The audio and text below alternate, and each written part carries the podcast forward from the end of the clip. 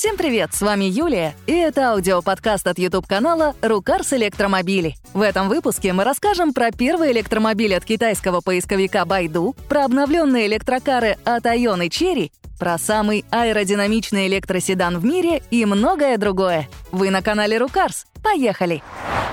Китайский автогигант Джили и компания Байду, которую, если кратко, можно назвать местным Гуглом, представили свой совместный серийный электрокар DUE 01 RoboCar. Да, вы все правильно поняли. Его фишка в продвинутом автопилоте. Говорят даже о четвертом уровне. Это когда машина все делает сама, но имеет право остановиться и сказать водителю «Извини, дальше не справляюсь. Давай сам». Робокар, по крайней мере, может парковаться по голосовой команде водителя и даже отъезжать в автономном режиме на расстояние до 2 километров в поисках парковочного места. По части железа это платформа Джили с одним или двумя моторами по 272 лошадки в каждом и батареей емкостью до 100 киловатт-часов. Запас хода по китайским измерениям от 550 до 720 километров. Сотню набирает за 3,8 секунды, а базовая цена в Китае — от 34 тысяч долларов. Марка GAC обновила свой электрический седан Ion S. Теперь к его имени прибавляют не слово «плюс», а слово «макс». Но это по-прежнему особый представитель электромобилей из Китая, в которых вроде бы все есть, но точно нет ничего лишнего.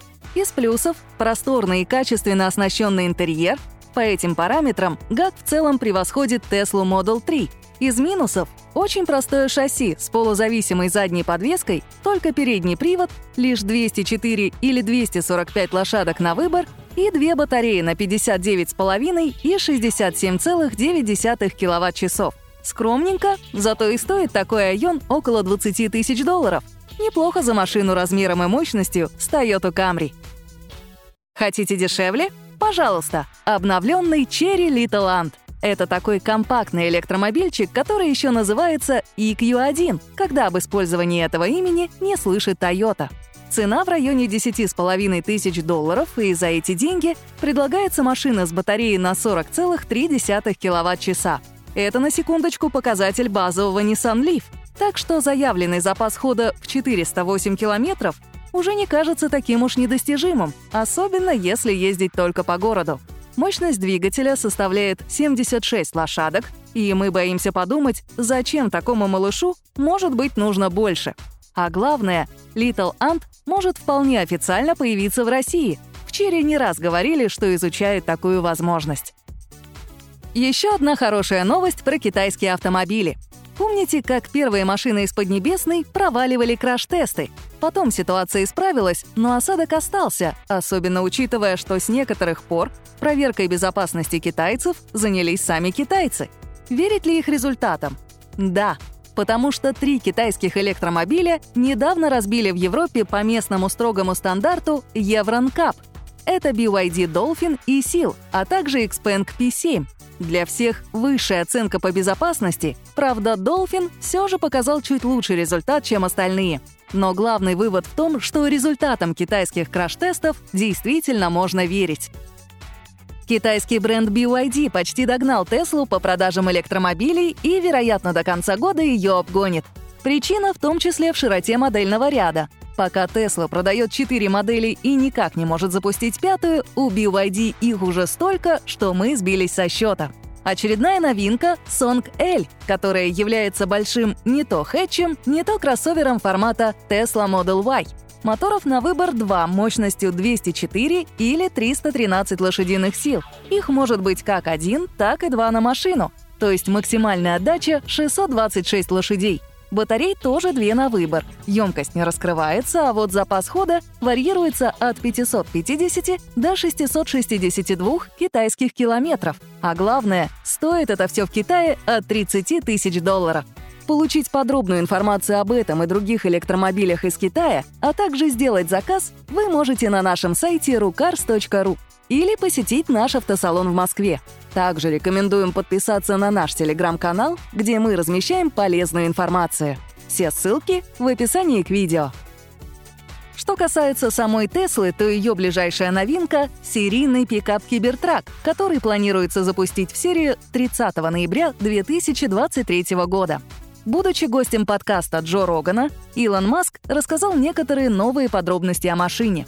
Во-первых, он признал, что в некоторых версиях вес автомобиля превысит 3 тонны. Для сравнения, базовая «Газель» весит около 2 тонн. Несмотря на это, Кибертрак будет существенно быстрее «Газели». По словам Маска, у топ-версии будет Beast Mode, то есть зверский режим, в котором разгон с нуля до 60 миль в час, а это 97 км в час, займет менее 3 секунд. В общем, нас ожидает самый динамичный пикап в мире. Компания Geely неожиданно представила седан с лучшей в мире аэродинамикой. Модель Galaxy E8 имеет коэффициент аэродинамического сопротивления 0,199 тысячных. Прежде ниже двух десятых никто добиться не мог. В остальном это большая и хорошо укомплектованная машина длиной более 5 метров. Она делит платформу Зикром, но в целом попроще. Пока анонсирован только задний привод и 272 лошадиные силы. Батарей 2, обе литии железофосфатные, емкость 62 или 76 киловатт-часов. В салоне большой дисплей на 45 дюймов. Главное, что пока неизвестно, это цена. Но в самом Китае ожидают, что в базе автомобиль окажется дешевле 30 тысяч долларов, что делает его весьма привлекательным. Еще бы и полный привод подоспел. Российское издание Drom.ru со ссылкой на свои источники пишет, что КАМАЗ всерьез рассматривает сборку в России электромобиля Джак и Triumph 3 это новинка этого года — стильный компактный хэтчбэк Б-класса. Он выпускается в двух версиях с батареями на 405 или 505 километров хода. Издание предполагает, что в случае локализации его цена будет ниже, чем у электрического «Москвича 3Е», который, в свою очередь, является перелицованным джаком. Предполагается, что уже в следующем году в России могут собрать тысячу таких машин — Однако решение пока не принято, и всерьез к подготовке производства никто не приступал. Toyota признала очевидное – водородный автомобиль Мирай потерпел крах. С 2014 года в мире продано только 15 тысяч таких машин, и это суммарно для двух поколений. Причина в том, что заправок водорода по-прежнему мало, считают в компании – Напомним, что Мирай — это тоже электромобиль, только электричество в нем берется не из батареи, а получается на борту в топливных элементах, где происходит реакция водорода и кислорода. Беда в том, что, занимаясь Мирай, Toyota упустила шанс занять место в производстве батарейных электромобилей, и теперь ей придется нагонять. При этом полностью от водорода все же не откажутся, но теперь такой тип установок будут использовать только на коммерческой технике. И к новостям спорта.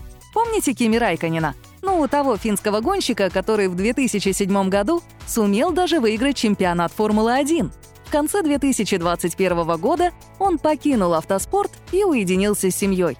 Ну или устроил себе алко-каникулы, как с ним уже прежде случалось. Так вот, Кими вернулся. Как выяснилось, в последнее время он занимался доводкой спортивной версии электромобиля Zikr 001 с приставкой FR в названии — for Race. Для гонки, стало быть. Надо сказать, что Кими не только гонщик Формулы-1. Как и любой фин, он всегда тяготел к ралли. Так что он определенно должен был научить Зикр еще и ехать боком. И фишку недели, Теслу в новом фирменном цвете истребителя Stealth, вы можете посмотреть на нашем YouTube-канале «Рукарс Электромобили». А на этом все. Новый подкаст через неделю. Пока-пока.